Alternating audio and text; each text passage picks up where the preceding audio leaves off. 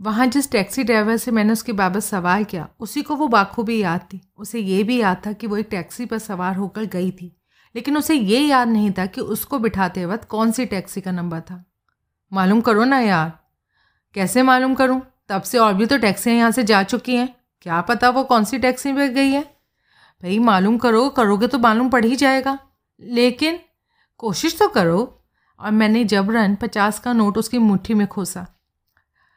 जो तुझे याद नहीं, वो तेरे किसी और बरादरी भाई को याद हो सकता है। एक बार कोशिश तो करके देख ले। सहमति में सह हिलाता वो उस तख्त पोश की तरफ़ बढ़ा, जिस पर पाँच ड्राइवर लोग बैठे हुए थे। मैंने उसके पीछे जाने का उपक्रम नहीं किया। मैंने एक सिगरेट सुलगा लिया और उसके कश लगाता उसके लौटने की प्रतीक्षा करने लगा। पाँच मिनट बाद वो लौटा। वो अपने शकील भाई की टैक्सी पर गई है। पक्की बात? हाँ टैक्सी का नंबर डी एल टी बारह सौ दो है, पुरानी फेट है। लेकिन अब उस टैक्सी को मैं कहाँ ढूंढूँ? कहीं ढूँढने की ज़ोर नहीं है। शकील का अड्डा है ये। देर सवेर वो यहीं लौट कर आएगा। अच्छा तो वो लौट कर आएगा तो मुझे उसकी खबर कर दोगे? कैसे कर दूँगा? उसके लौटने से पहले मेरा नंबर लग गया तो मैं यहाँ थोड़ी होऊँगा तो मैं क्या करूँ? टैक्सी की कतार के सिरे पर होटल के हाथे का वो पल्ला गेट देख रहे हो ना? हाँ देख रहा हूँ। जब वो लौटेगा तो उधर से ही भीतर दाखिल होगा। और पीछे कतार में फिर नंबर आने के लिए अपनी टैक्सी लगाएगा। उस गेट पर जाकर खड़े हो जाओ। भले ही वो एक घंटा में लौटे, दो घंटे में लौटे। भाई, तीन घंटे में भी लौट सकता है। सवारी उठाने का ख्वाहिशमंद ना होने पर कल सुबह भी लौट सकता है। मरवाएगा। लेकिन लौटेगा ज़रूर, इसकी गारंटी है। अच्छा भाई, देता हूँ मैं पहरा। ये कहकर भुनभुनाता हुआ मैं निर्दिष्ट गेट की ओर बढ़ा। आपके खादिम की किस्मत उतनी ख़राब ना निकली जितनी कि मैं उम्मीद कर रहा था। मुझे सिर्फ़ आधा घंटा इंतज़ार करते हुए हुआ था, जबकि डी एल टी बारह सौ दो नंबर की टैक्सी वहाँ लौट आई। उसके गेट में दाखिल होने से पहले ही मैंने उसे हाथ के इशारे से रोक दिया। शकील, मैं अधिकारपूर्ण स्वर में बोला, क्या है? वो धष्ट भाव से बोला। उसके मिजाज से मुझे लगा कि उस पर पचास का या कोई दूसरा भी नोट कारगर नहीं होने वाला था। जो पूछा है, उसका जवाब दे। मैं कलकर स्वर में बोला, भाई, कौन है तू? वो बोला, तब भी उसकी धृष्टता में बाल बराबर भी फ़र्क नहीं आया। मैं डिटेक्टिव हूँ, मेरा आइडेंटिटी कार्ड देखेगा? मैंने उसे अपना कार्ड दिखाया। अब बाकी बात तू यहीं करेगा या थाने चल के? क्या बात है? कौन सी बात की बात? इस बार वो दबे स्वर में बोला, मैंने तेरे से एक सवाल पूछा था। हाँ शकील हूँ। गाड़ी को बैक करके सड़क पर ले। उसने आदेश का पालन किया। गाड़ी बाबर रोड पर पहुँच गई तो मैं उसके पहलू में बैठ गया। अभी तूने होटल से एक जनाना सवारी बिठाई थी? लाल सूट वाली कानों में बड़े बड़े बाले गोरी रंगत बाल कटे हुए भरे भरे हाथ पाँव कद कोई साढ़े पाँच फुट। याद आया कुछ? उसने सहमति में सहलाया। कहाँ छोड़ा उसे? निजामुद्दीन ईस्ट। वहाँ पर कहाँ? बी ब्लॉक में आ, वो हर्षा लेन में। अरे वहाँ कहाँ गई वो? भाई, मुझे नहीं मालूम कहाँ गई। क्यों नहीं मालूम? अपने ठिकाने पर ही तो जाकर उतरी होगी। वो जहाँ जाना चाहती थी, वहीं पहुँच ही तो तूने टैक्सी रुकवाई होगी। उसने तुझसे। नहीं? क्या नहीं? उसके कहने पर मैंने बी ब्लॉक का रुक किया था। मैंने हर्षा लेन में टैक्सी लेने से भी पहले उसने मुझे कह दिया कि मैं वहीं कहीं पे कि टैक्सी रोक दूँ। मैंने ऐसे ही किया। मैंने कहीं भी टैक्सी रोक दी थी। वो टैक्सी से उतरी थी, मेरा किराया दिया और लेकिन किसी कोठी का रुख करने की जगह वहीं खड़ी रही। मैंने रियर व्यू मिरर से उसे देखा था। जब तक मैं आगे गोल चक्कर से मोड़ नहीं काट गया था, तब तक वो वहाँ से हिली नहीं थी। हम्म वो इलाका मेरा देखा हुआ है। हर्षा लेन के साथ तो दस बारह कोठियाँ ही हैं। वो गई होगी तो उन्हीं में से किसी एक में गई होगी। उम्मीद तो है। तो उस लेन में किधर से दाखिल हुआ था?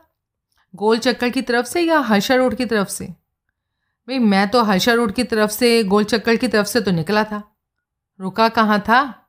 दाखिल होते ही आगे जाकर या पल्ले या गोल चक्कर वाले सिरे पर पहुंचकर। वो कान खुजाता सोचने लगा। आ, उसने मुझे दाखिल होते ही रुकने को कहा था फिर वो बोला लेकिन मैं रोकते भी टैक्सी काफ़ी आगे निकल गई थी। कितने आगे? क्या ब्लॉक के मिडिल में पहुँच गई थी? नहीं जी मिडिल में तो नहीं पहुँची थी। पक्की बात? हाँ। ठीक है। मैं टैक्सी का अपनी ओर वाला दरवाज़ा खोलते हुए बोला, शुक्रिया। मैंने कोई शुक्रिया बोलने वाला मामा नहीं देखा। मैं मामा नहीं हूँ, इसलिए मैंने तेरी बात का बुरा नहीं माना। मामा नहीं हो? लेकिन तुमने तो बोला था कि, क्या बोला था? डिटेक्टिव बोला था। हूँ मैं डिटेक्टिव, लेकिन प्राइवेट। कमाल है, और जो मुझे थाना ले जाने की धमकी दे रहे थे वो? धमकी नहीं दे रहा था, पूछ रहा था कि बाकी बात यहाँ करेगा या थाना चल के। तूने थाने चलने के हामी भरता तो मैं चलता बनता। एक नंबर के हरामी मालूम होते हो तुम तो। एक नंबर का ही होना चाहिए आदमी के बच्चे को। दो नंबर किस काम का और तीन नंबर किस काम का? यानी कि मानते हो कि हरामी हो। एक नंबर का बोला इसलिए मानता हूँ। हम्म, कमाल है। खास दिल्ली का नहीं मालूम होता इसलिए नहीं जानता। यहाँ किसी को एक नंबर का हरामी कहा जाए ना तो वो इज़्ज़त महसूस करता है। वो फिर ना बोला मैं बाहर निकला तो वो टैक्सी को आगे होटल की तरफ़ बढ़ा ले गया अब मैंने मुकुंद लाल नाम के उस हवलदार से संपर्क करना था, जो कि हाल ही में रिश्वत लेने के इल्ज़ाम में रंगे हाथों पकड़ा गया था और जो कोर्ट से ज़मानत पाकर छूटा हुआ था और जो महकमे से सस्पेंड किया जा चुका था। मुकुंदलाल कोई पैंतालीस साल का सामली सूरत और लाल लाल आँखों वाला, मोटी तोंद वाला आदमी था, जिसे कोई मील से देखता तो निसंकोच कह देता कि वो पुलिसिया था। निज़ामुद्दीन ईस्ट में वो मुझे हर्षा लेन के, हर्षा रोड की ओर के दहाने पर मेरे से पहले खड़ा मिला। मुझे ये देखकर बड़ी राहत महसूस हुई कि मेरे निर्देश पर वो अपनी वर्दी पहनकर आया था। वर्दी ऑन ड्यूटी पहनी जाती है? मुझे देखते ही वो भुनभुनाया तुझे मालूम है, मैं सस्पेंशन में चल रहा हूँ। मेरे भाई, तेरे लिए जो काम मेरे पास है ना, उसमें वर्दी के बिना तू मेरे किसी काम का नहीं था। कोई पंगे वाला काम तो नहीं। बिल्कुल भी नहीं। होता तो क्या मैं तेरी दुश्वारियों में इजाफा करने का ख्याल भी करता? सस्पेंशन में वर्दी पेटी महकमे में जमा करानी पड़ती है। इतफाक से ये एक पुराना जोड़ा मेरे पास था। गुड। क्या काम है? एक लड़की को तलाश करना है। कौन लड़की? वही, देखो, नाम प्रिया सिबल बताती है, लेकिन असल में नाम कोई और भी हो सकता है। कहाँ से तलाश करना है? सामने कोठियों की कतार देख रहा है ना? हाँ ये बी ट्वेंटी से बी थर्टी तक की ग्यारह कोठियाँ हैं। मेरा अंदाज़ा है कि अभी कोई डेढ़ घंटा पहले वो इन्हीं कोठियों में से किसी एक में दाखिल हुई है। अंदाज़ा है? हाँ। जो कि गलत भी हो सकता है। बिल्कुल। गई होगी तो कौन सी कोठी में गई होगी? यही तो मालूम करना है। कैसे? बड़ा आसान काम है। पहले लड़की की होली और पोशाक की बाबत सुन। उसने सुना। कहानी यूँ बनती है कि वो सूरत में बड़ी संभ्रांत और ठस्सेदार लगने वाली लड़की असल में झपट्टा मार थी जो कि एक औरत की चैन झपट कर भागी थी और इधर ही आई थी। तूने हर कोठी पर जाकर यही कहानी है। ज़ाहिर है कि जवाब तुझे इनकार में ही मिलेगा। क्यों? अरे जहाँ वो गई होगी, वहाँ के बाशिंदे उससे वाकिफ़ होंगे। वो क्यों भला खुद ही उसे किसी झमेले में फंसने देंगे? यानी कि लड़की किसी कोठी में होगी, भी तो यही जवाब मिलेगा कि वो वहाँ नहीं थी। हाँ। आगे बोल। इनकार में जवाब मिलने पर तूने वहाँ से फ़ोन करने की इजाज़त मांगनी है। महकमे में फ़ोन करने का ड्रामा करना है। अब फ़ोन पर कहना है कि हर्षा लेंग की सारी कोठियों की तलाशी के सर्च वारंट के साथ एक पुलिस की गाड़ी वहाँ भेजी जाए। पागल हुआ है क्या? ऐसा सर्च वारंट कहीं जारी होता है? और वो भी टेलीफोन पर। सर्च सर्च वारंट है। मुझे मालूम है नहीं जारी होता। तुझे मालूम है नहीं जारी होता। लेकिन क्या पुलिस के कायदे कानून से कोरे कोठी वालों को मालूम होगा? हम्म। उस हर फर्जी फ़ोन कॉल के सिरे पर हर बार तुझे ये भी कहना है कि फ्लाइंग स्क्वाड की गाड़ी प्राइवेट डिटेक्टिव सुधीर कोहली को साथ लेकर आए, क्योंकि कोहली उस लड़की की शिनाख्त कर सकता है। मैंने ग्यारह की ग्यारह कोठियों में ये ड्रामा करना है, और ऐसी फर्जी कॉल करनी है। हाँ। और हर कोठी के मालिक का नाम और व्यवसाय भी नोट करना है। वो किस लिए? ताकि लगे कि तू असली पुलिसिया है और असली तफ्तीश कर रहा है। पुलिस वाले जिसके मत्थे लगते हैं पहले यही तो पूछते हैं नाम क्या है क्या करता है। हम्म, शुरुआत तूने बीस नंबर वाली पहली कोठी से करनी है। मेरा मतलब बीच में हल हो गया तो तेरे लिए भी अपना काम जारी रखना ज़रूरी नहीं होगा। तेरा मतलब हल हो गया तो इस बात की खबर तू मुझे करेगा। हाँ ज़ाहिर है। मतलब क्या है तेरा, जो कि तू हल करना चाहता है? और वो ऐसे कैसे हल होगा? वो लड़की जिस कोठी में भी होगी, ये सुनकर कि वहाँ सर्च वारंट के साथ पुलिस पहुँच सकती थी और पुलिस के साथ मैं पहुँच सकता था, वहाँ टिक्की नहीं रहेगी। वो ज़रूर पिछवाड़े से निकल भागने की कोशिश करेगी। जब ऐसा होगा तो मैं उसे थाम लूँगा। और मुझे क्या मिलेगा? मैंने उसे दाएँ हाथ का पंजा दिखाया। जवाब में उसने मुझे दोनों हाथों के पंजे दिखाए। मैंने प्रतिवाद करने की खातिर मुँह खोला तो वो पहले ही बोल पड़ा, सस्पेंड हूँ, आधी तनख्वाह पे गुजारा कर रहा हूँ, ऊपर से जोखिम का काम है, कोई ऊंच नीच हो गई ना तो बिल्कुल ही छुट्टी हो जाएगी। ऐसा कुछ नहीं होगा। मैंने कहा, अगर अगर, समझा? अपनी तनख्वाह का घाटा मेरे से पूरा करेगा। बहस ना कर। तेरी जानकारी के लिए काम मैं किसी क्लाइंट के लिए नहीं कर रहा है, जिससे कि मुझे कोई फ़ीस मिली हो। बोला ना बहस ना कर। दो बड़े वाले गांधी निकाल व नगनक्की कर। बुनबुनाते हुए मैंने उसे हज़ार रुपये दिए। शुक्रिया। अब वो अपने अभियान पर आगे बढ़ गया तो मैं पिछवाड़े की संकरी सर्विस लेन के धाने पर जा खड़ा हुआ। उस वक्त गली में नीम अंधेरा था, लेकिन गली खाली थी और मुझे उसके दूसरे सिरे तक निर्विरोध नज़ारा हो रहा था। मैंने सिगरेट सुलगा लिया और प्रतीक्षा करने लगा।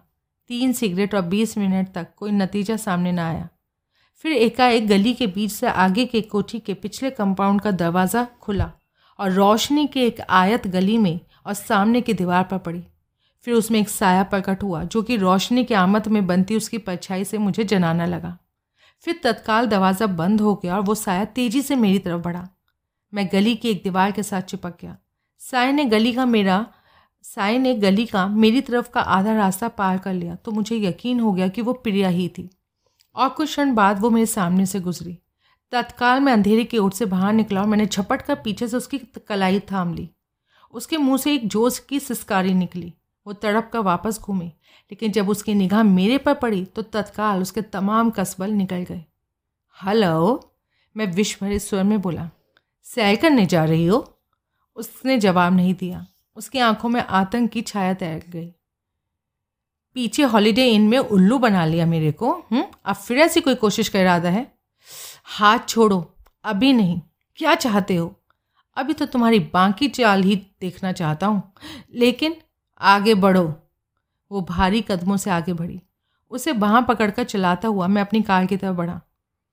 भागने की कोशिश की ना तो पछताओगी। रास्ते में मैंने उसे चेतावनी दी। नहीं करूँगी, वादा करती हूँ। मेरी बाह छोड़ो। छोड़ना नहीं चाहते तो ज़रा धीरे से पकड़ो। ऐसे तो तोड़ के ही मानोगे तुम। मैंने उसकी कलाई पर अपने हाथ का दबाव कम किया। मैं अपनी कार तक पहुँचा। मैंने पैसेंजर सीट की ओर का दरवाज़ा खोलकर उसे भीतर धकेला और जल्दी से कार का सामने से घिरा काट कर ड्राइविंग सीट पर जा बैठा। मैंने कार का इंजन स्टार्ट किया। कहाँ जा रहे हो? जहाँ बिना किसी रोक टोक के दिल से दिल की बात हो सके। कहाँ? मेरे घर। वो कहाँ है? ग्रेटा कैलाश पार्ट वन में दस मिनट लगेंगे। वो खामोश हो गई मैंने कार को हर्षा लेन पर दौड़ाया। तभी मुकुंद लाल मुझे कोठी से बाहर निकलता दिखाई दिया। मैंने हौले से कार का हॉर्न बजाया और हेडलाइट बंद करके डोम लाइट चला दी, ताकि वो मेरे साथ बैठी लड़की को देख पाता और समझ जाता कि ऑपरेशन कामयाब रहा था। उसका सर सहमति में हिला। मैंने डोम लाइट बुझा दी हेडलाइट फिर ऑन की और कार को अपने घर की तरफ़ दौड़ा दिया। तमाम सफ़र मुकम्मल खामोशी से कटा। मैंने अपने फ्लैट वाली इमारत के सामने कार रोकी और उसके साथ बाहर निकला। फाटक ठेल कर हम इमारत के भीतर दाखिल हुए तो रात की उस घड़ी भी मेरा लैंडलॉर्ड प्रेत की तरह बरामदे में प्रकट हुआ। मिस्टर कोहली? कैसे हैं ओके साहब? मैं प्रिया के साथ सीढ़ियों की तरफ़ बढ़ता हुआ बोला। जरा बात सुनकर जाइए। बाद में उक साहब, बाद में। बात ज़रूरी है। मैं फ्लैट में पहुंचकर आपको फ़ोन करता हूँ। लेकिन in a minute, sir. In a minute. मैं मैंने चाबी लगाकर अपने फ्लैट का दरवाज़ा खोला तो पाया कि भीतर रोशनी थी। ज़रूर मैं ही बुझा के जाना भूल गया था। लेकिन वो बात नहीं थी। भीतर कदम रखते ही मुझे एहसास हो गया कि बत्ती बुझा के जाना नहीं भूला था। मैं बहुत चक्का सा फ्लैट में मौजूद लैला को देखने लगा। मेरे से एक कदम पीछे चलती प्रिया भी चौखट पर थमक कर खड़ी हो गई। ओक साहब ज़रूर मुझे फ्लैट में लैला की मौजूदगी की बाबत ही बताना चाहते थे। मेरे फ्लैट की एक चाबी हमेशा उनके पास रहती थी, ताकि मेरी गैर हाजिरी में अगर मेरा कोई मेहमान वहाँ पहुँचता तो उसे बाहर सड़क पर ही एड़ियाँ घिसते ना रहना पड़ता। आज ओक साहब की बात वक्त रहते ना सुनना मुझे महँगा पड़ा था। हेलो, वेलकम, मैंने जबरन मुस्कुराते हुए बोला। वो उसे सोफे पर बैठी हुई थी, जिसका रुख प्रवेश द्वार की ओर था। उसने खामोशी से कई क्षण आपलक मुझे और प्रिया को देखा। फिर वो वो बड़े यत्न से उठकर खड़ी हुई। तुम्हारा लैंडलॉर्ड बहुत अच्छा आदमी है। मैंने तुम्हारी बाबत पूछा था तो उसी ने मुझे ऑफ़र किया था कि मैं यहाँ भीतर बैठकर तुम्हारा इंतज़ार कर सकती थी, और उसी ने मुझे यहाँ की चाबी दी थी। उसने बड़े ही भावहीन स्वर में कहा he did the right thing no मुझे नहीं मालूम था कि तुम तनहा वापस नहीं लौटने वाले थे, वरना मैं यहाँ बैठी इंतज़ार ना कर रही होती। वो वो क्या है कि मैं चलती हूँ, कल फ़ोन करूँगी। ज़रूर, लेकिन गुड नाइट उसने फ्लैट की ओक साहब वाली चाबी मेरी तरफ़ उछाली, जिससे कि मैं बड़ी मुश्किल से हवा में लपक पाया। फिर वो लंबे डग भरती वहाँ से रुखसत हो गई। अपने पीछे उसने इतनी ज़ोर से दरवाज़ा बंद किया कि भीतर के बाकी खिड़की दरवाजे भी थथरा गए। मैंने उसके पीछे जाने की कोशिश की, लेकिन वो तो जैसे हवा में उड़ती सीढ़ियाँ उतर गई। तो बा असहाय भाव से गदन हिलाते मैंने वापस चौखट में कदम डाला। मैं दरवाज़ा बंद करके वापस घूमा तो रास्ते में ही धमक पड़ा। मैं आँखें फाड़ कर प्रिया की तरफ़ देखने लगा। उसके हाथ में नन्ही सी पिस्तौल थी, जिसका रुख मेरी छाती की तरफ़ था। दरवाज़ा खोलो और परे हट के खड़े हो जाओ। ये तुम्हारी ज़ाती है। मैं शिकायत भरे स्वर में बोला, मैंने तुम्हारे वादे पर एतबार किया और तुम, please open the door. Gun पास थी तो रास्ते में क्यों ना तान दी तुमने? हम्म, तब तुम सावधान थे। छीन लेते। ऐसी कोशिश तो मैं अभी भी कर सकता हूँ। इतने मूर्ख तुम मुझे नहीं दिखाई देते। देखो सुनो मैं तुम्हें जाने से नहीं रोक सकता लेकिन मौजूदा हालत में मेरे से बात करना तुम्हारे लिए भी फ़ायदेमंद हो सकता है। तुम अब यहाँ से चली जाओगी तो मैं तुम्हें फिर तलाश कर लूँगा। अच्छा कैसे कर लोगे? जैसे पीछे निज़ामुद्दीन में क्या था। I am a detective remember वो खामोश रही। तुम हर बार मेरे पर पिस्तौल नहीं तान पाओगी। दरवाज़ा खोलो। तुम मेरे से बच जाओ तो पुलिस से नहीं बच सकती। पुलिस? जिसे कि तुम्हारी तलाश है। हाँ खामा खां। मेरे आदमी का कत्ल तुम्हारी वजह से हुआ। खामा खां। हरीश पांडे के कत्ल में ज़रूर तुम्हारा कोई वास्ता है। वो तुम्हारे दिखाए एक आदमी के पीछे लगा और मारा गया। ऐसा खामा खा नहीं हो सकता। मेरा कत्ल से कोई वास्ता नहीं। पुलिस को बोलना ना ये बात। दरवाज़ा खोलो। इस पिस्तौल के दम पर तुम यहाँ से जा सकती हो, लेकिन मैं तुम्हें ढूंढ सकूँ या ना ढूंढ सकूँ, लेकिन पुलिस तुम्हें ज़रूर ढूंढ लेगी। तुम तुम पुलिस को मेरे बारे में बताओगे? हाँ क्यों नहीं बताऊँगा? मैंने कुछ नहीं किया। पुलिस मेरा कुछ भी नहीं बिगाड़ सकती।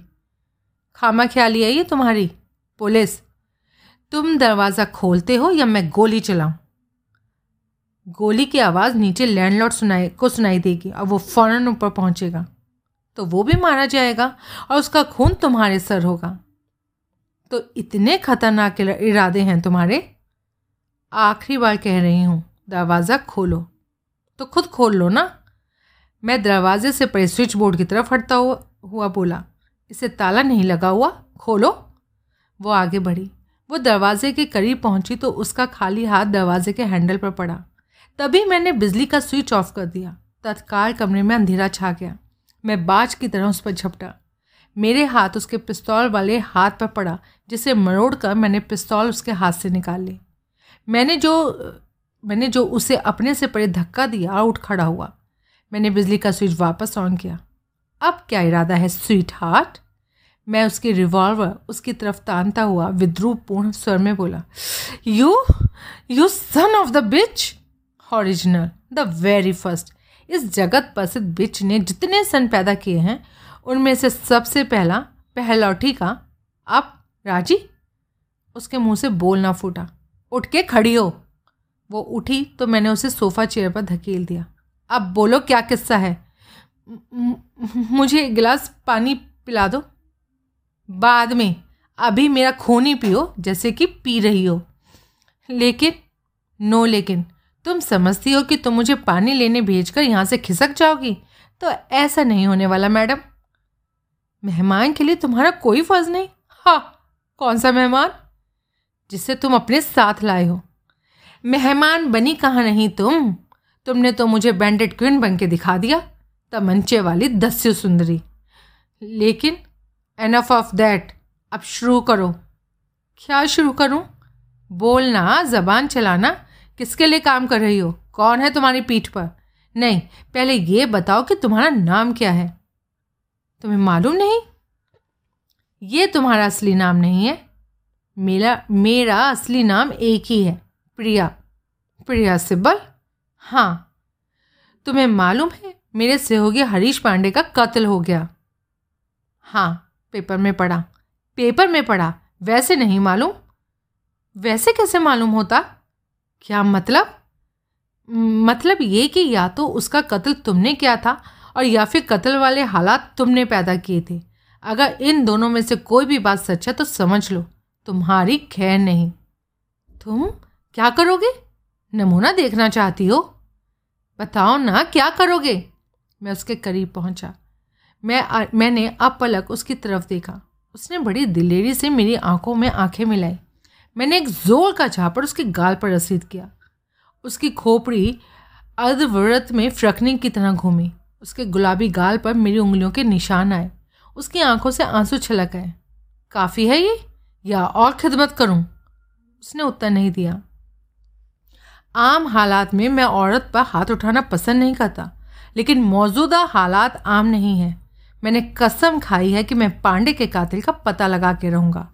और इस काम के लिए मुझे जायज़, नाजायज़, जो कुछ भी करना पड़ेगा, मैं करूँगा। समझी? वो खामोश रही। मेरा दिल गवाही दे रहा है कि कत्ल के षड्यंत्र में तुम भी शरीक हो। किस हैसियत से शरीक हो, ये मैं नहीं जानता। लेकिन शरीक यकीनन हो। अब बोलो, क्या शिरकत है तुम्हारी? क्या वास्ता है तुम्हारा उन कातिलों से, जो कि ज़रूर नशे के व्यापारी भी हैं? क्या बला हो तुम? डोप पुशर हो, डीलर हो, डिस्ट्रीब्यूटर हो, क्या हो? या सिर्फ़ बड़गड़ाने फुसलाने का काम करती हो?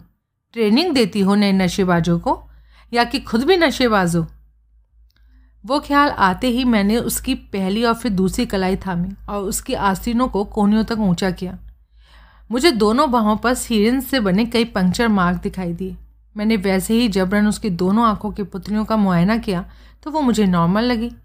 तब मैंने बाहों के निशानों का फिर मुआयना किया तो मुझे लगा कि उनमें से ताज़ा बना कोई नहीं था।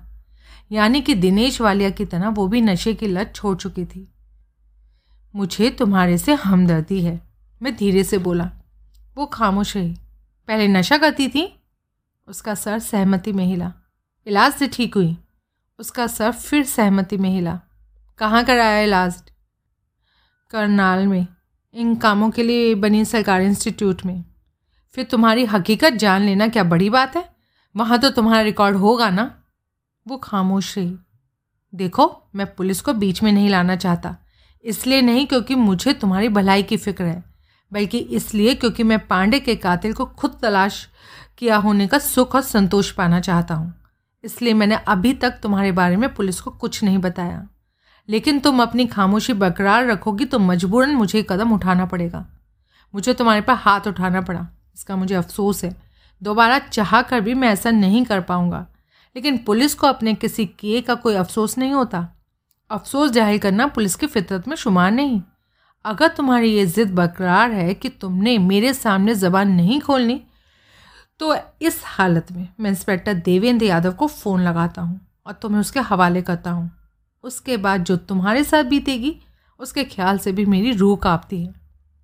उसने बेचैनी से रूह से पहलू बदला। तो करूँ फ़ोन? उसने फिर पहलू बदला। मैं दृढ़ता के साथ फ़ोन की तरफ़ बढ़ा। नहीं, पुलिस को फ़ोन नहीं करना, बताती हूँ। गुड। लेकिन इसका मतलब मौत होगा, तुम्हारी भी और मेरी भी। मैं मौत से नहीं डरता। मेरे कत्ल के पहले ही दो कोशिशें हो चुकी हैं। वो हमारी तरफ़ से नहीं हुई थी। तुम्हारी तरफ़ कौन सी है? मिस्टर कोहली, कोई ऐसा तरीका नहीं कि तुम इस काम से हाथ खींच लो।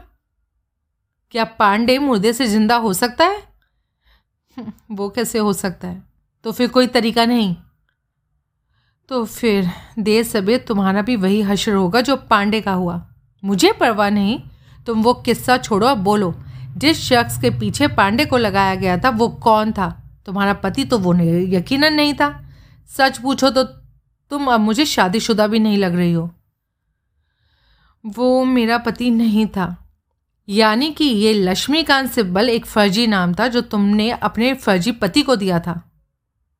हाँ उसके किसी गैर औरत से आशनाई की कहानी भी झूठी थी? हाँ असल में कौन था वो? उसका नाम हरमेश पोपट है। तुम्हें उसकी निगरानी करवाने की ज़रूरत थी?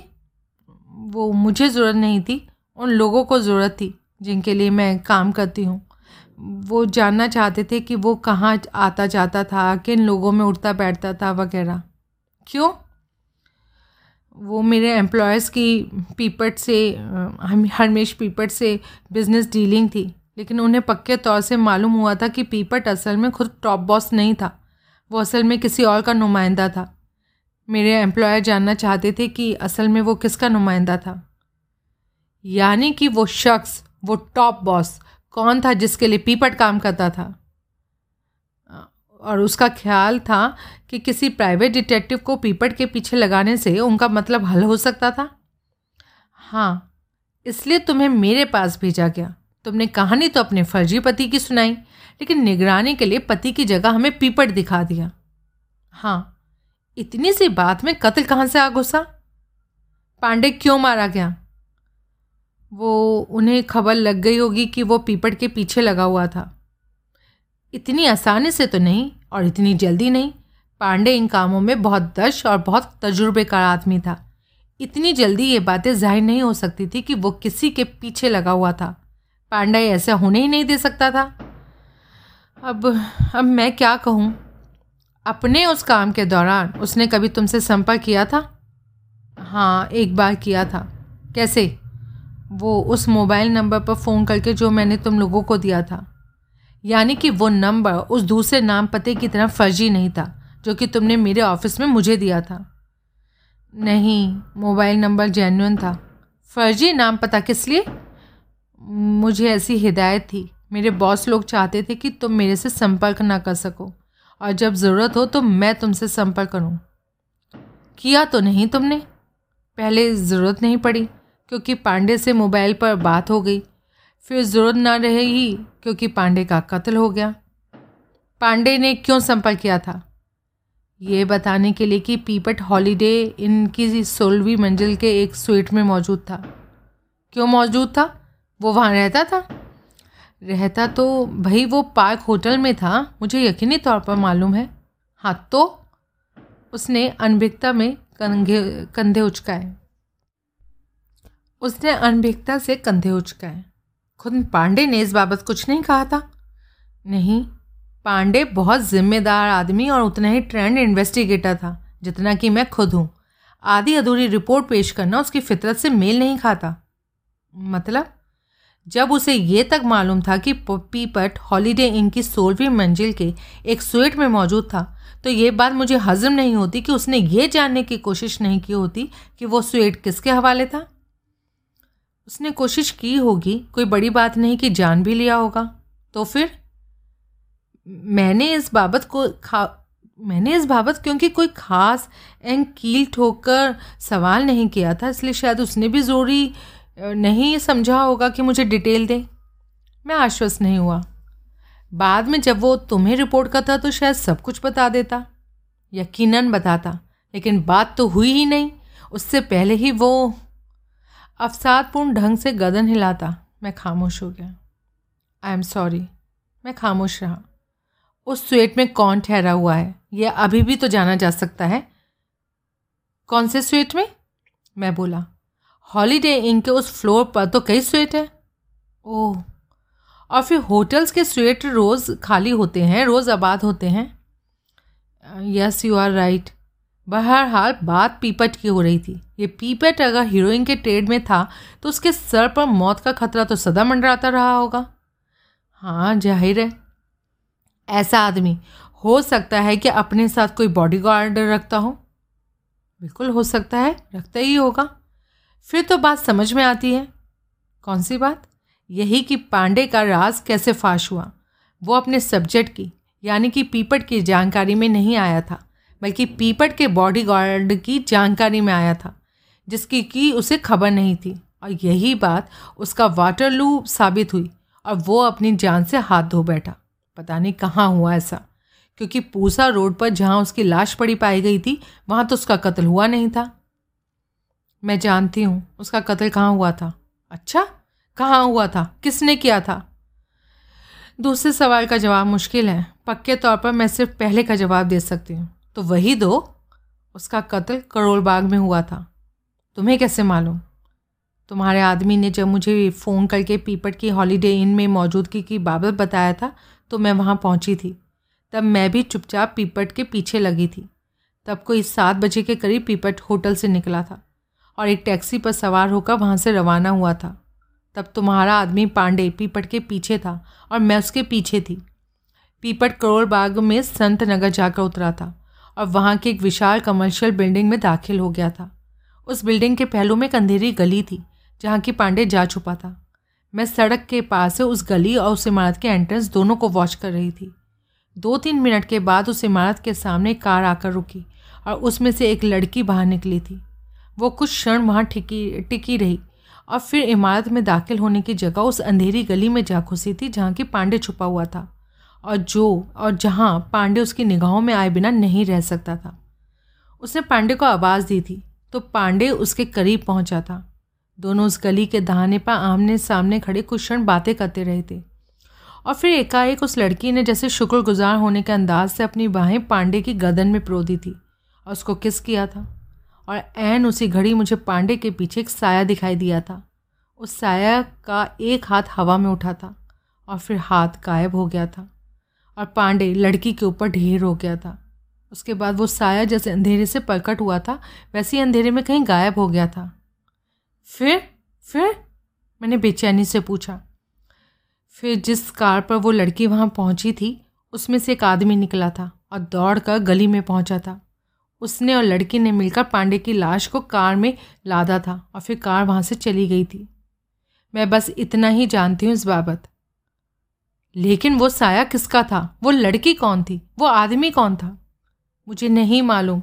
तभी तो मैंने कहा कि मुझे मालूम था कि पांडे का कत्ल हुआ था, लेकिन ये नहीं मालूम था कि कत्ल किसने किया था।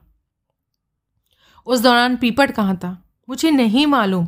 मेरे सामने वो इमारत से बाहर नहीं निकला था और ना ही मैं वहाँ वो वारदात देखने के बाद रुकी थी। ज़िंदगी में पहली बार मैंने अपनी आँखों के आगे किसी का कत्ल होते देखा था।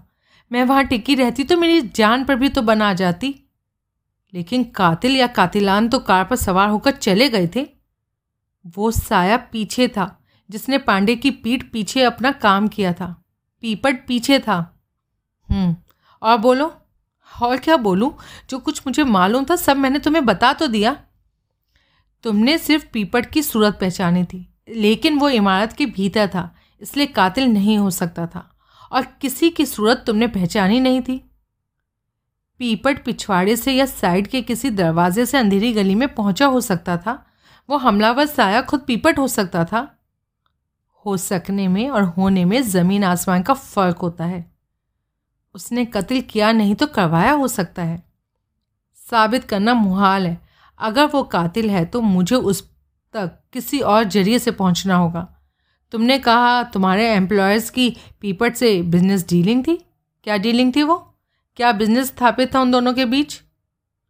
मुझे नहीं मालूम। तुम झूठ बोल रही हो। तुम्हें बाखूबी मालूम है कि वो बिज़नेस नशे का था और उस बिज़नेस में तुम भी शामिल हो। वो खामोश रही। उसने ज़ोर से थूक निकला। नार्कोटिक्स के ट्रेड में आजकल इधर कुछ नया हो रहा है। वो नया ये है कि शहर में हीरोइन का तोड़ा पड़ गया, जिसकी वजह से आधी नशेबाजों में तहलका मचा हुआ है। ऐसा क्यों हो रहा है? कौन हीरोइन की सप्लाई को रोके बैठा है? किसने ट्रेड पर यह अंकुश लगाया है और क्यों लगाया है? मुझे कुछ नहीं मालूम। तुम्हें सब मालूम है, इसलिए मालूम है क्योंकि तुम इस ट्रेड में शामिल हो। तुम उन लोगों की संगनी हो जो कि इस ट्रेड में शामिल हैं। ये कैसे हो सकता है कि तुम्हें कुछ ना मालूम हो? Now come on tell me what you know क्या जानती हो? मैं मैं सिर्फ़ इतना जानती हूँ, वो कठिन स्वर में बोली, कि पिछले छः महीनों से हीरोइन की कोई बड़ी खेप इस शहर में नहीं उतरी, लेकिन वो खामोश हो गई। अब उतरने वाली है। मैं उसे घूरता हुआ बोला हाँ मिस्टर कोहली, ये बात ज़बान पर लाने से मेरी जान जा सकती है। लेकिन तुम मजबूर कर रहे हो, इसलिए बता रही हूँ कि कल हीरोइन की एक बड़ी खेप दिल्ली पहुँचने वाली है। कैसे? सड़क के रास्ते। सड़क के रास्ते? कैसे? मुझे नहीं मालूम। मालूम नहीं या बताना नहीं चाहती? नहीं मालूम। दिल्ली में उसे रिसीव करने वाला कौन होगा? तत्काल उसकी आँखों में डर की छाया तैर गई। कौन होगा? वो वो तभी दरवाजे पर दस्तक पड़ी। वो घबरा कर खामोश हो गई। कौन? मैंने ऊँची आवाज़ में पूछा। दर, जवाब में दरवाजे पर फिर दस्तक पड़ी। कौन? मैं पहले से ज़्यादा ऊँचे स्वर में बोला। दरवाज़ा खोलो। एक अपरिचित आवाज़ आई। कौन है? खोलो, मालूम पड़ जाएगा। मैं इस वक्त किसी से नहीं मिल सकता। कल दिन में आना। खोलो, वरना दरवाज़ा तोड़ दिया जाएगा। दफ़ा हो जाओ यहाँ से। तत्पश्चात एक क्षण खामोशी रही। फिर दो बार हल्की हल्की पिट पिट की आवाज़ हुई और फिर दरवाजे का हैंडल उसके ताले समेत मुझे एक तरफ़ लटका दिखाई देने लगा। मुझे समझते देर ना लगी कि उस पर साइलेंसर लगी रिवॉल्वर से गोलियाँ चलाई गई थी। फिर दरवाज़ा खुला और आनंद फानन में एक आदमी भीतर घुस गया। जिसे कि मैंने तत्काल पहचाना। वो नोरा था। उसके पीछे वही दो आदमी खड़े थे जिन्होंने नोरा के आदेश पर किसी अज्ञात जगह पर पिछली रात मेरी धुनाई की थी। वो दोनों भी हथियारबंद थे। पिस्तौल गिरा दो, नोरा ने आदेश दिया। तीनों रिवॉल्वर्स मेरी तरफ़ तनी हुई थी। मैं पिस्तौल ना गिराता तो और क्या करता? क्या चाहते हो? मैंने पूछा। तुम्हारे से कुछ नहीं चाहते ब्रादर जो चाहते हैं इससे। इससे चाहते हैं। उन्होंने प्रिया की तरफ़ इशारा किया। तब प्रिया के चेहरे पर आतंक के ऐसे भाव आए जैसे वो जहाँ बैठी थी, वहीं मर जाने वाली हो। इससे क्या चाहते हो? मैं बोला, ये हमारे साथ जा रही है। ये नहीं हो सकता। मैं तुम्हें यहाँ नहीं मारना चाहता। और वैसे भी तुम्हारा कत्ल अब हमारे लिए ज़रूरी नहीं रहा। लेकिन मजबूर करोगे तो एन ऐसा ही करूँगा। ये हमारे साथ जाएगी। इसके लिए इस इमारत में मौजूद तमाम के तमाम लोगों का भी हमें कत्ल करना पड़े तो परवाह नहीं। अब बोलो, क्या कहते हो? मैं क्या कहता? मैं क्या कह सकता था? मैं खामोश रहा। बढ़िया, नोरा बोला। फिर उसने अपने साथियों की तरफ़ इशारा किया।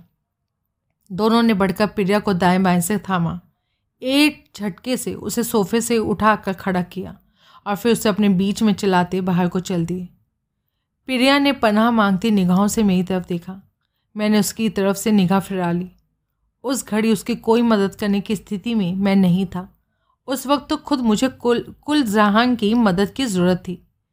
जब तक वो लोग सुरक्षित वहाँ से ना निकल गए, मेरी तरफ़ रिवॉल्वर ताने नोरा वहीं खड़ा रहा। कहीं फ़ोन करने की कोशिश मत करना। फिर वो चेतावनी भरे स्वर में बोला, और अगर ऐसा कुछ किया तो लड़की की जान चली जाएगी। उसकी फ़ौरन और तुम्हारी थोड़ी देर में, समझे? हाँ तो मैं चलूँ? मैं खामोश रहा। कुछ कदम उल्टा चलता, वो वहाँ से रुखसत हो गया। पीछे दरवाजे के टूटे ताले का मातम मनाता, मैं एक सोफे पर ढेर हो गया। मैंने सिगरेट सुलगाया और सोचने लगा।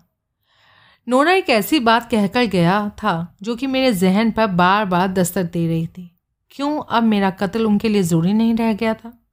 दूसरा सवाल ये था कि वो लोग प्रिया को क्यों ले गए? उनका प्रिया का झपट्टा मारना ये तो स्थापित करता ही था कि वो उनकी तरफ़ नहीं थी। यानी कि प्रिया का एम्प्लॉयर कोई और था। यानी कि लोकल नार्कोटिक्स वॉर में कम से कम दो पार्टीज़ तो ऐसी थीं जो कि एक दूसरे के बर खिलाफ आमने सामने खड़ी थी। और उनमें से एक पार्टी का मोहरा प्रिया थी और दूसरे का मोहरा नोरा था। एकाएक फ़ोन की घंटी बजी। मैंने फ़ोन उठाकर कान से लगाया और बोला, हेलो, कोहली? सुधीर कोहली? मुझे ऐसा लगा जैसे कोई जानबूझकर आवाज़ बिगाड़ कर बोल रहा है। स्पीकिंग वो प्रिया से बल तुम्हारे आए कौन जानना चाहता है? वो बात अहम नहीं, तुम मुझे नहीं जानते। तुम सिर्फ़ इतना बताओ कि प्रिया सिब्बल कहाँ है। पहले बताओ तुम कौन हो, फिर जवाब मिलेगा। यानी कि वो तुम्हारे साथ है। मैंने ये तो नहीं कहा। ओह तुम ये कहना चाहते हो कि वो तुम्हारे साथ नहीं है, लेकिन तुम्हें मालूम है कि वो कहाँ है। मैंने ये भी नहीं कहा। पहलियाँ मत बुझाओ, मिस्टर कोहली। साफ़ बोलो, प्रिया कहाँ है? पहले तुम साफ़ बोलो कि तुम कौन हो। कोहली, तुम नहीं जानते हो कि अनजाने में तुम कितने बड़े भीड़ के छत्ते में हाथ डाल बैठे हो। नहीं जानते हो कि तुम्हारे सर मौत मंडरा रही है। धमकी दे रहे हो? वार्निंग दे रहा हूँ, इडियट। अगर आधे घंटे में प्रिया सिब्बल वापस ना लौटी तो और आधे घंटे में तुम्हारा जहनुम का टिकट कट जाएगा। कोहली अपने जोड़ीदार के कत्ल का बदला लेने की तुम्हारी कोशिश को हम सही ठहराते हैं, लेकिन हम ये नहीं चाहते कि तुम्हारी कोशिशें हमारे लिए जहमत बनती चली जाएँ। इसलिए प्रिया को वहाँ रोके रखने की कोशिश ना करो, उसे जाने दो और हमारा यकीन करो कि तुम्हारे जोड़ीदार के कातलों को बहुत जल्दी उनके करतूत की मुनासिब सज़ा मिलेगी। कौन देगा सज़ा? हम देंगे। हम तुम्हारे लिए काम कर रहे थे और तुम हमारे लिए काम कर रहे थे। वो तुम्हारा आदमी था इसलिए वो भी हमारे लिए काम कर रहा था। उसकी मौत का बदला लेना हमारा भी फ़र्ज़ है। वो फ़र्ज़ तो मैं खुद निभा लूँगा। उसके लिए मुझे तुम्हारे जैसे किसी गुमनाम शख्स की मदद की ज़रूरत नहीं। हम्म, बेमौत मारे जाओगे तुम। देखेंगे। ठीक है देखना। अगर तुम जानबूझकर मौत का निवाला बनना चाहते हो तो तुम्हारी मर्ज़ी। लेकिन प्रिया से तुम्हें कुछ हासिल नहीं होने वाला, इसलिए उसे छोड़ो। नहीं छोड़ सकता। क्या? इसलिए नहीं छोड़ सकता क्योंकि वो मेरी गिरफ्त में नहीं है। क्या मतलब? अभी थोड़ी देर पहले कुछ लोग यहाँ आए थे और जबरन उसे यहाँ से ले गए। कौन लोग? अब पता नहीं कौन थे वो लोग। अलबत्ता उनमें से एक का नाम नोरा था। कितने आदमी थे? नोरा को मिलाकर तीन। क्यों ले गए? कहाँ ले गए? भाई मुझे नहीं मालूम। जो कह रहे हो, सच कह रहे हो? मुझे झूठ बोलने से फ़ायदा? बहुत ही पंगेबाज आदमी हो, सुधीर कोहली। तुम्हारे जैसे शख्स को तो बिना वजह ख़त्म कर दिया जाना चाहिए। फिर रिसीवर के ज़ोर से क्रैडर पर पटक के जाने की आवाज़ हुई और संबंध विच्छेद हो गया। मैंने रिसीवर वापस क्रैडर पर रखा और नया सिगरेट सुलगाया। तभी कॉल बेल बजी। खुला है, मैं ऊँचे स्वर में बोला। मुकुंद लाल ने भीतर कदम रखा। ताले को क्या हुआ? भूख लगी थी, चबा गया, काफ़ी लजीज था। उसने हक बकाकर मेरी तरफ़ देखा। कैसे आया? ये लेस देने आया। तू तो वहाँ टिका ही नहीं।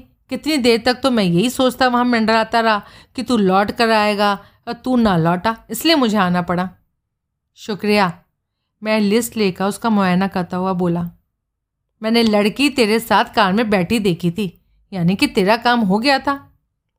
हाँ ये बीस से सत्ताईस तक की आठ कोठियों की लिस्ट है। हाँ मैं आठवीं से ही तो बाहर निकल रहा था, जबकि मुझे तेरा सिग्नल मिला था। तब बाकी की तीन कोठियों में जाने की क्या तुक थी? ठीक, मैं चलता हूँ। एक मिनट रुक, बैठ। उसने बैठने का उपक्रम ना किया। वो मेरे करीब ठिटका खड़ा रहा। मैं सोचने लगा। पीरिया को मैंने सर्विस लेन के मिडिल में से कहीं से बाहर निकलते देखा था। इस लिहाज से शू की कोठियों को भी नज़रअंदाज किया जा सकता था। आखिरी तीन कोठियों में मुकुंदलाल नहीं गया और शू की तीन को मैंने अपने मतलब का ना समझा तो बाकी पाँच कोठियाँ बची, जिनमें से एक डॉक्टर एक बड़ा सरकारी अफसर एक ट्रांसपोर्टर एक ज्वेलरी शोरूम का मालिक और एक रिटायर्ड व्यक्ति दर्ज था। उनमें से किसका संबंध प्रिया जैसी औरत से?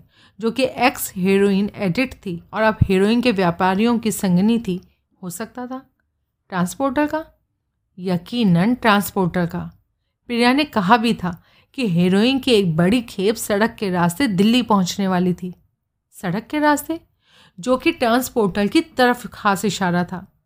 मैंने लिस्ट में से ट्रांसपोर्टर की एंट्री फिर छाटी। नाम हीरा लाल जयपुरिया, कोठी नंबर बी छब्बीस, मालिक जयपुरिया दासानी रोड लिंकर्स। दसानी के नाम पर मेरा माथा ठंका क्या वो वही दसानी हो सकता था जिसकी कोठी में पिछली रात मैंने पना पाई थी और जिसका उसकी केयर टेकर वैशाली ट्रांसपोर्ट के धंधे में भी दखल बताती थी? हो तो सकता था। ऊपर से उसका इम्पोर्ट एक्सपोर्ट का धंधा बताया जाता था। ये तो स्मगलिंग की बड़ी तैयारशुदा बुनियाद मालूम होती थी। मैंने टेलीफोन डायरेक्टरी निकाली। उसमें एंट्री के मुताबिक उस कंपनी का head office Roshan Ara road पर था और गोदाम संजय गांधी ट्रांसपोर्ट नगर के प्लॉट नंबर 635 से 38 पर था। एक की जगह चार प्लॉटों का नंबर दर्ज होना साबित करता था कि ज़रूर वो बहुत बड़ी ट्रांसपोर्ट कंपनी थी। मुकुंदलाल बड़े अर्थपूर्ण भाव से खांसा। एक मिनट, मैं बोला, बस एक मिनट, ये तेरी लिस्ट की सातवीं एंट्री बी छब्बीस वाली जिसके मालिक का नाम तूने हीरालाल जयपुरिया लिखा है, क्या घर में ये जयपुरिया खुद मौजूद था? हाँ कैसा आदमी था वो? वैसे ही जैसे कि पैसे वाले सेठ होते हैं, कोई पचपन साल का ड्रम जैसा आदमी था, वो जो कि बाय बाय फोकस लगाता था और सर से गंजा था। घर में और कौन था? अब पता नहीं, मुझे ऐसा तो कोई दिखाई नहीं दिया था जिससे कि फैमिली मेंबर माना जा सकता है। अलबत्त एक दो नौका चाकर ज़रूर दिखाई दिए। रहन सहन कैसा था? बहुत करारा जी। बड़ा शानदार। कंपाउंड में मर्सिडीज खड़ी थी। कोई और बात? तू बोल। अरे मैं क्या बोलूँ? तो मैं चलूँ?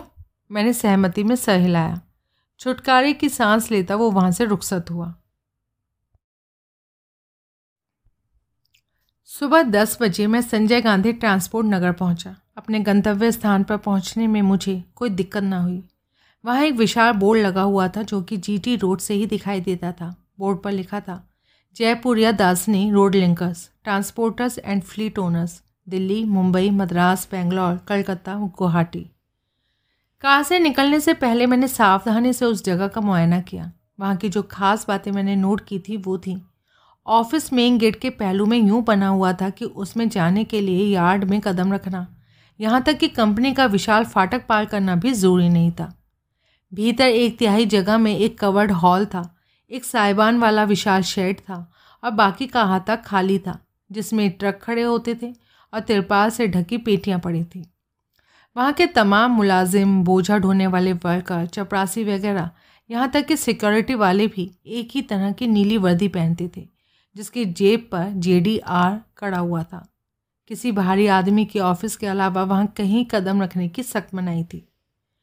ऐसा फाटक पर लेग एक बोर्ड पर लिखा था। आखिरकार मैं कार से निकला और ऑफ़िस में पहुँचा। एक क्लर्क ने प्रश्न सूचक नेत्रों से मेरी तरफ़ देखा।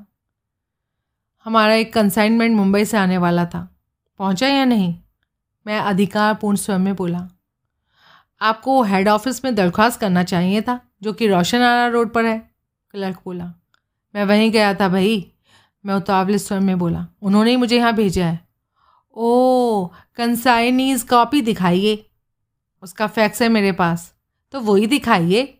मैंने अपनी जेब में हाथ डाला, फिर तमाम जेबों में हाथ डाला और खेतपुर स्व में बोला, ओहो, वो तो लगता है तुम्हारे हेड ऑफ़िस में रह गया। नंबर याद है? सॉरी ये भी यही याद हो कि सामान कब बुक कराया गया था? नहीं याद भाई बुकिंग की तारीख नहीं याद।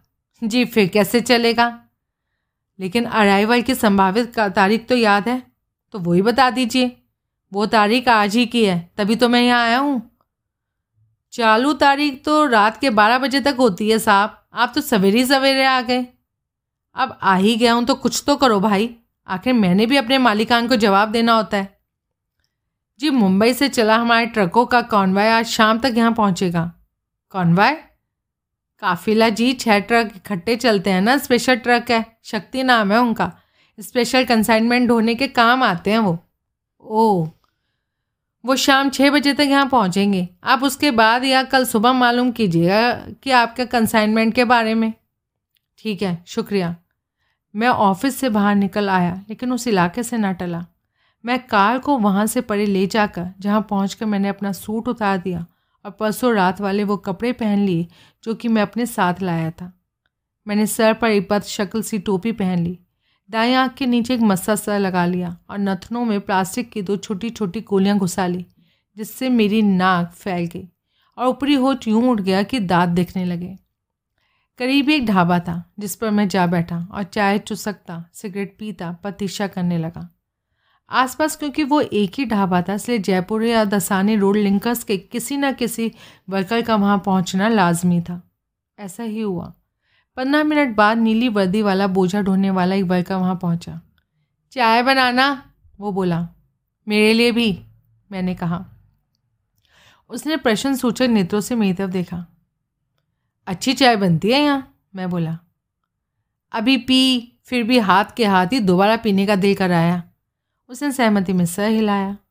मैंने उसकी तरफ़ सिगरेट का पैकेट बढ़ाया। वो पैकेट डनहिल का नहीं था, पनामा का था जिसे कि मैंने ढाबे पर पहुँचने से पहले रास्ते में ख़रीदा था। उसने सिगरेट ले लिया और फिर मेरे करीब ही बैठ गया। मैंने भी एक सिगरेट लिया और पहले उसका और फिर अपना सिगरेट सुलगाया। सुधीर नाम है मेरा। मेरा? सुग्रीव, वो बोला। जयपुर या दसानी से हो? हाँ तुम? भाई, मैं तो बेरोज़गार हूँ। इधर नौकरी की तलाश में आया होगा।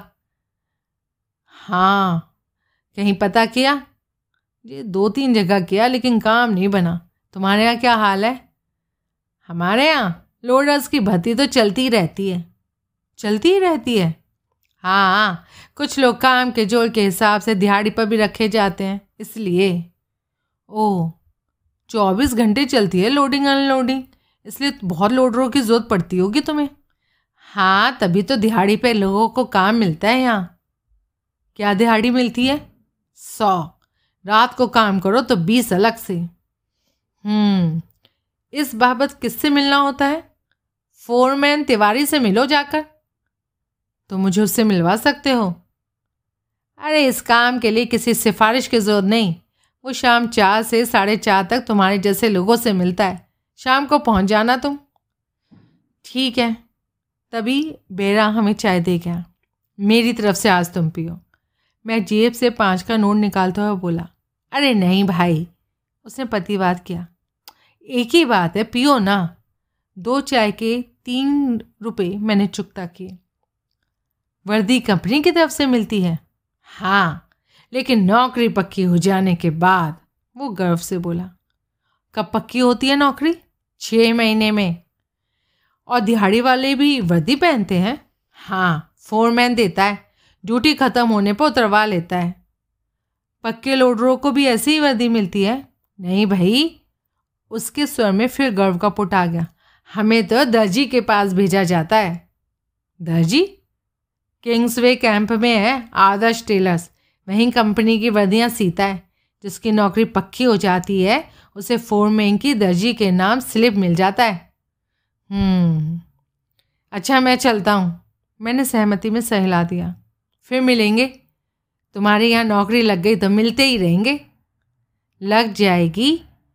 हाँ शाम को आ जाना लगेगी, पक्का, ज़रूर। मैं किंग्सवे कैंप पहुँचा। आदर्श टेलर्स का बोर्ड मुझे चौक के करीब ही एक दुकान पर लगा दिखाई दिया। मैं दुकान पर पहुँचा। जयपुरा दसानिया से आया हूँ। मैं बोला फोरमैन तिवारी साहब ने भेजा है वर्दी के लिए। पर्ची निकाली? आ, वो घर पर रह गई। जाओ लेकर आओ। कल लाऊँगा जी एक वर्दी अभी दे दो वरना मेरी मुसीबत हो जाएगी। ऐसा नहीं हो सकता। जी मैं सिकोटरी जमा कर दूँगा। क्या जमा कर दोगे? जी वो सिकोटरी। सी सिको सिक्योरिटी सिक्योरिटी जमा कर दोगे। अरे हाँ हाँ जी साहब, वही। कल जब पर्ची लाऊँगा तो वापस कर देना। तीन सौ रुपये चाहिए होंगे, हैं जेब में? मैंने तीन सौ रुपये उसके हवाले किए। तत्काल उसके रुख में नमी आई। ऐसी पर्ची संभाल के रखनी चाहिए ना? वो बोला। जी, संभाल के ही रखी थी। खो गई, घर रह गई होगी, कल ले आऊँगा। हाँ वरना तीन सौ रुपये वापस नहीं मिलेंगे। ठीक है उसने सिली हुई वर्दी मुझे ट्राई करवाई। पतलून ढीली है, वो बोला। मैं अभी, जी ठीक है, मैं पेटी बाँध लूँगा। अरे, आधा घंटे का काम है। जी, वो मुझे फ़ौरन काम पर लौटना है ना, मेहरबानी करो। उसने वर्दी मुझे सौंप दी। मैं वहाँ से रुखसत हुआ। शाम चार बजे फोरमैन के सामने पेश होने का मेरा कोई इरादा नहीं था। वो मुझे रिजेक्ट कर सकता था। वो मुझे बतौर सुधी कोहली पहचान सकता था। उस ट्रांसपोर्ट कंपनी के हाथे में दाखिल होने का मैं कोई और ही ज़रिया आजमाना चाहता था। मैं अपने ऑफ़िस पहुँचा। रजनी रिसेप्शन पर मौजूद थी। उसने मेरा अभिवादन किया। अभिवादन का जवाब देता मैं अपने कश में पहुँचा। वह सबसे पहले मैंने पुलिस हेडक्वार्टर्स में इंस्पेक्टर यादव का नंबर मिलाया। कोहली रिपोर्टिंग बॉस जवाब मिला तो मैं बोला हम्म, अभी ज़िंदा हो? यादव बोला जी अलबत्ता जान आई गई कई बार हुई लेकिन अभी तो ज़िंदा ही हूँ। हम्म, फिर तो खूब हाथ पाँव मार रहे होंगे। ज़ाहिर है। क्या जाना? कैसे जाना कि कुछ जाना? अरे जब हाथ पाँव मार रहे हो तो कुछ तो जाना ही होगा। खास कुछ नहीं जाना। आम ही बताओ क्या जाना? आम भी कुछ नहीं जाना। जी बस धक्के ही खाए हैं। कोहली? पीटी के धंधे में पुलिस से असहयोग नहीं चल सकता। बिल्कुल ठीक कहा आपने। पुलिस से असहयोग तो वैसे भी नहीं चल सकता। मैं सिर्फ़ पीढ़ी ही नहीं, एक नेक शहरी भी हूँ, इसलिए हमेशा पुलिस से सहयोग करता हूँ और उसकी पूरी पूरी मदद करता हूँ। क्या मदद करते हो? गाड़ी लाल बत्ती से निकाल कर ले जाता हूँ और सौ रुपये का चलान भी भरता हूँ। पॉल्यूशन चेक नहीं करता, इसलिए हज़ार रुपये का चलान भरता हूँ। एक्सपायर्ड लाइसेंस को रिन्यू नहीं करवाता इसलिए? लगे बकवास करने? कहने का मतलब ये है कि मैं पुलिस के पब्लिसिटी स्लोगन पर पूरा अमल करता हूँ। पब्लिसिटी स्लोगन कौन सा publicity slogan help your local police bribe a cop today क्या? अपने स्थानीय पुलिस की सहायता कीजिए। आज ही एक सिपाही को रिश्वत दीजिए। कोली बाय गॉड अभी पकड़ मंगवाऊँगा और जेल में बंद कर दूँगा। जी किस इल्ज़ाम में? लंबी लिस्ट है मेरे पास इल्ज़ामों की। खुद ही कोई सा छांट लेना। हाँ, मैं मज़ाक कर रहा था। मुझे मालूम है किसी और के साथ ये बकवास करोगे ना तो बड़ी महँगी पड़ेगी समझे? समझ गया। दूसरी तरफ़ रिसीवर पटक दिया गया। मैंने बाहर मेन टेलीफोन पर बजर देकर रजनी को भीतर बुलाया। बैठ। वो मेरे सामने एक कुर्सी पर बैठ गई। मैं एक ख़ास बात करना चाहता हूँ गौर से सुन। मैं नहीं। मैंने हैरानी से उसकी तरफ़ देखा। क्या तू नहीं? मैं अभी ख़ास बात नहीं सुन सकती। गौर से तो हरगिज़ नहीं सुन सकती। क्यों भला? बस नहीं सुन सकती। अरे अभी जान तो ले कि खास बात है क्या? मुझे मालूम है। तुझे मालूम है? मैं अभी आपसे शादी नहीं कर सकती। क्या? मेरा इस महीने का प्रोग्राम फुल है। मैंने किसी से कमिट किया हुआ है। आप अगले महीने या उससे अगले महीने अर्जी लगाइएगा। हे भगवान हे भगवान। वो होठ दबाकर हँसी। इतनी जबान दराजी, वो भी अपने एम्प्लॉय से, वो फिर हँसी। उम्र क्या हो गई तेरी? जी अट्ठारह साल। क्या बकती है? और कुछ महीने। ओहो, कितने महीने? जी कुछ महीने। साठ महीने, यानी कि तेईस की है ना तू? नकद। ज़ात की होगी। क्यों भला? इतनी गोली मार देने लायक कमबक तू तेईस साल में भी कैसे हो सकती है? वो हँसी। मैं तुझे खीखी करने की तनख्वाह देता हूँ। ये काम मैं फ्री में करती हूँ, सौ बार बताया आपको। अब फ्री का काम बंद कर संजीदगी से मेरी बात सुन। सुनाइए। सुन, वो जो तेरी कज़न वैशाली है, जो कि किसी दासानी की कोठी की हाउसकीपर है, उसकी बाबत कुछ कहना चाहता हूँ। सर वो बहुत कैरेक्टर वाली लड़की है, नहीं मानेगी। क्या नहीं मानेगी? वही जो आप मनवाना चाहते हैं। फिर शुरू हो गई कम वक्त। यानी कि वो बात नहीं है। नहीं, वो बात नहीं है। फिर क्या बात है? फिर तो जो मर्ज़ी गई है हाँ तो आप क्या कह रहे थे? मैंने पता लगाया है कि वो दासानी एक ट्रांसपोर्ट कंपनी में पार्टनर है। हाँ आपने ऐसा कौन सा तीर मारा है इसमें? वो तो वैशाली ने ही आपको बताया था कि वो रोड ट्रांसपोर्ट के धंधे में था।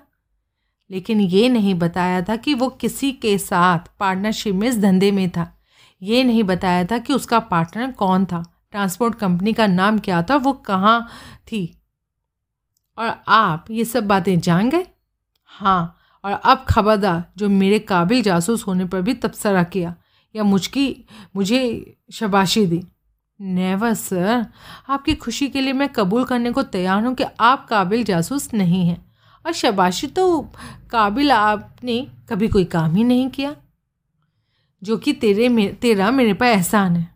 है तो सही एहसान। नहीं तो एम्प्लॉय की हाँ में हाँ मिलाना ओबीडियंस तो है ही। अरे कम्बत, क्यों बात को कहीं से कहीं घसीट ले जाती है? वो होठ दबा का से ठीक है, दफ़ा हो। मैं जाके शाली, वैशाली से ही बात करता हूँ। वो नहीं करेगी। उसे बात करने के लिए मेरे से पर्ची कटवानी पड़ेगी। इसे जो कहना है यहीं कहिए। कैसे कहूँ? कहने तो देती नहीं। अब कह भी दीजिए। ध्यान से सुन। हाँ बोलिए। वो ट्रांसपोर्ट कंपनी जिसका मैंने ज़िक्र किया जयपुरिया दासानी रोड लिंकर्स के नाम से जानी जाती है और कंपनी का विशाल गोदाम संजय गांधी ट्रांसपोर्ट नगर में है। समझ गई? हाँ। आज शाम को अंधेरा होने के बाद मैं उस गोदाम में दाखिल होना चाहता हूँ। क्यों? क्यों को तू छोड़? मिस्टर पांडे के कातिल की तलाश में आप ऐसा करना चाहते हैं। एग्जैक्टली exactly, एंड यही बात है। ठीक है आगे बढ़िए। वहाँ सिक्योरिटी का ऐसा इंजाम है कि ये काम मैं किसी की मदद के बिना नहीं कर सकता। और इस वक्त जो मददगार मुझे दिखाई दे रहा है वो तेरी कज़न वैशाली है। वो क्या कर सकती है? और कैसे कर सकती है? वो दसानी के हाउसकीपर है और दसानी ट्रांसपोर्ट कंपनी का पार्टनर है। अव्वल तो वैशाली को वहाँ का सीनियर स्टाफ वैसे ही जानता होगा। नहीं जानता होगा तो वो खुद जनवा देगी। फिर फिर क्या होगा? परसों जब मैं दासानी की कोठी से रुखसत हुआ था तो मैंने वहाँ कंपाउंड में एक एम्बेसडर कार खड़ी देखी थी। मैं उस कार की डिक्की में बड़ी आसानी से समझ सकता हूँ। मुझे यकीन है कि उस कार पर जब वो वहाँ पहुँचेगी तो उसे कार को बाहर ही पार्क करने को नहीं कहा जाएगा। ज़रूर उसके लिए फाटक खोला जाएगा और उसे कार भीतर ले जाने की इजाज़त दी जाएगी। एक बार कार के भीतर आते में पहुँच जाने के बाद मैं कोई मौका ताड़ कर कार में से निकल जाऊँगा और जाकर लोडरों की भीड़ में मिक्स हो जाऊँगा। जहाँ कि आप कौओं में हंस की तरह साफ़ पहचाने जाएँगे। ऐसा नहीं होगा। मैं भी कौआ बनकर ही वहाँ जाऊँगा। ओह, लेकिन फिर भी वहाँ आप उन लोडर्स में से तो नहीं होंगे, अजनबी होंगे? मैंने मालूम किया है कि रात पाली में वहाँ नए अजनबी लोडर्स की मौजूदगी आम बात है। मुझे कोई देखेगा तो यही समझेगा कि मैं दिहाड़ी वर्कर था और मुझे उस रोज़ भर्ती किया गया था। ओह, लेकिन ये जोखिम का काम नहीं है? क्षण भर ठिटकी और चिंता भरे स्वर में बोली। उस घड़ी, उसके स्वर में अपने लिए चिंता का पुट होना मुझे बहुत अच्छा लगा। है तो जोखम का काम, लेकिन अगर मैंने पांडे के कातिल तक पहुँचना है तो ये जोखिम उठाना मेरे लिए ज़रूरी है। हम्म वैशाली वहाँ पहुँचने की वजह क्या बताएगी? कह देगी कि उसे फ़ोन पर मैसेज मिला था कि वहाँ दासानी साहब के नाम कोई कंसाइनमेंट पहुँचा था जिसे कि वो लेने आई थी। असल में तो ऐसा कोई कंसाइनमेंट नहीं पहुँचा होगा। ये बात तब वहाँ का मुद्दा नहीं बनेगी। उस वक्त यही समझा जाएगा कि कंसाइनमेंट पहुँचने में देरी हो गई थी। बाद में या तो किसी को याद ही नहीं रहेगा, या फिर समझा जाएगा कि उसकी डिलीवरी रोशन आरा रोड से ले ली गई थी। आई सी मुझे ये बहाना सूझा है कि वैशाली वहाँ का फेरा लगाने का अगर इससे कोई बेहतर बहाना सोच सकती है तो और भी अच्छा है। मैं उससे बात करती हूँ। हाँ कर, लेकिन ये बात जैसे भी बने बननी चाहिए। बात तो बन जाएगी। बहाने बनाने का तो लड़कियों को खास तजुर्बा होता है। लेकिन बात में फच्चा तो कहीं और ही फंसा हुआ है। क्या मतलब? वैशाली को कार चलानी तो आती ही नहीं। रजनी, सत्यानाश हो तेरा। ये बात तो मुझे सारी कथा हो चुकने के बाद आखिर में बता रही है। मुझे अभी सूझी। अभी सूझी? लेकिन आप फ़िक्र क्यों करते हैं? जाना तो आपको शाम को है ना? हाँ शाम होने में अभी छः घंटे बाकी हैं। तो सीख लेगी। सीख लेगी छः घंटे में? क्या बड़ी बात है, जब सिखाने वाली मैं हूँ तो क्यों नहीं सीख लेगी? लेकिन तुझे, खुद तुझे कहाँ आती है कार चलानी? आती नहीं है, लेकिन कॉरस्पॉन्डेंस कोर्स से सीख रही हूँ। आज ही आखिरी लेसन डाक से मिला है। मैंने घूर कर उसे देखा। वो मुँह फेर कर हंसने लगी। तब मुझे यकीन हो गया कि वो झूठ बोल रही थी। वैशाली को कार चलानी नहीं आती थी। फिर भी मैं हंसने लगा। मैं फ़ोन करती हूँ। वो हंसना बंद करके उठते हुए बोली, मैंने सहमति में सही लाया। शाम सवा चार बजे, मैं जयपुरिया दासनी रोड लिंकस के विशाल आहते के भीतर था। पूर्व योजना के अनुसार वैशाली के साथ काली एम्बेसडर की डिक्की में मैं वहाँ पहुँचा था। पता नहीं वैशाली ने वहाँ मेरे वाली पुड़िया दी थी या अपनी कोई कहानी कर सुनाई थी, लेकिन सब एंड मेरी मर्ज़ी के मुताबिक हुआ था और निर्विघ्न हुआ था। वहाँ विशाल साहिबान के नीचे दस बारह लोडर मौजूद थे, जो कि बेंचों पर बैठे तंबाकू या पान मसाला फाँक रहे थे, अब बतिया रहे थे। वहाँ धूम्रपान की मनाही का बोर्ड लगा हुआ था, जिसकी वजह से तंबाकू और पान मसाले पर ज़ोर मालूम पड़ता था। मैं उनमें जा मिला, किसी ने मेरी तरफ़ तवज्जो नहीं दी। उन्हीं लोगों में सुग्रीव भी था, जो कि मुझे बाद में दिखाई दिया।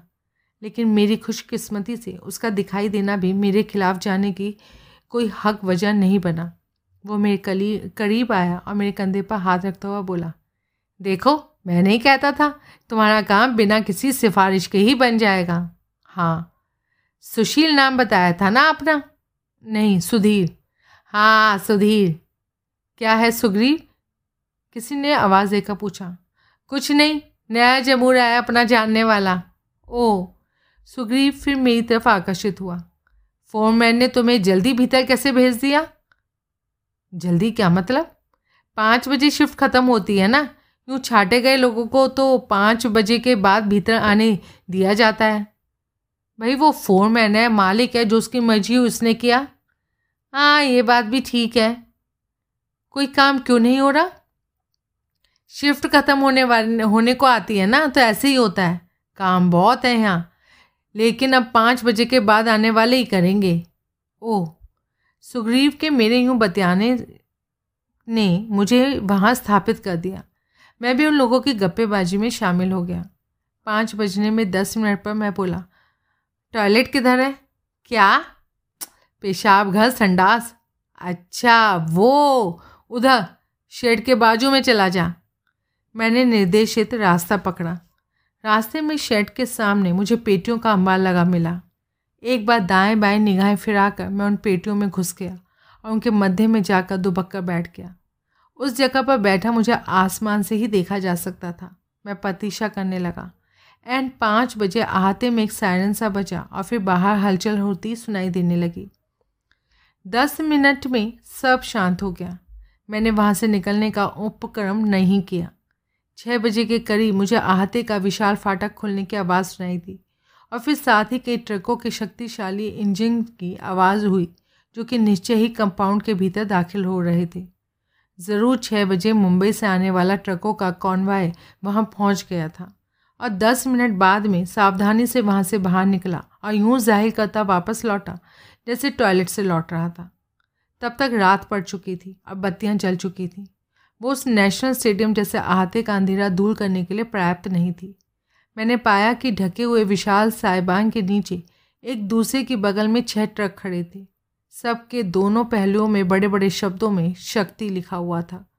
कुछ लोग उनमें से सामान उतार कर गोदाम में पहुँचा रहे थे। किधर मर गया था? कोई कड़क कर बोला। बड़ी मुश्किल से मैं समझ पाया कि सवाल मेरे से हो रहा है। टा, वो पेशाब करने गया था, मैं बोला। चल सामान उतरवा। और पेशाब करके ड्यूटी पर आया कर। साले अभी कदम भीतर पड़े नहीं कि पेशाब लगने लगा। मैं खामोशी से काम करते लोडरों में शामिल हो गया। आधे घंटे में तीन ट्रक खाली हो गए। नंबर चार को नहीं छेड़ना।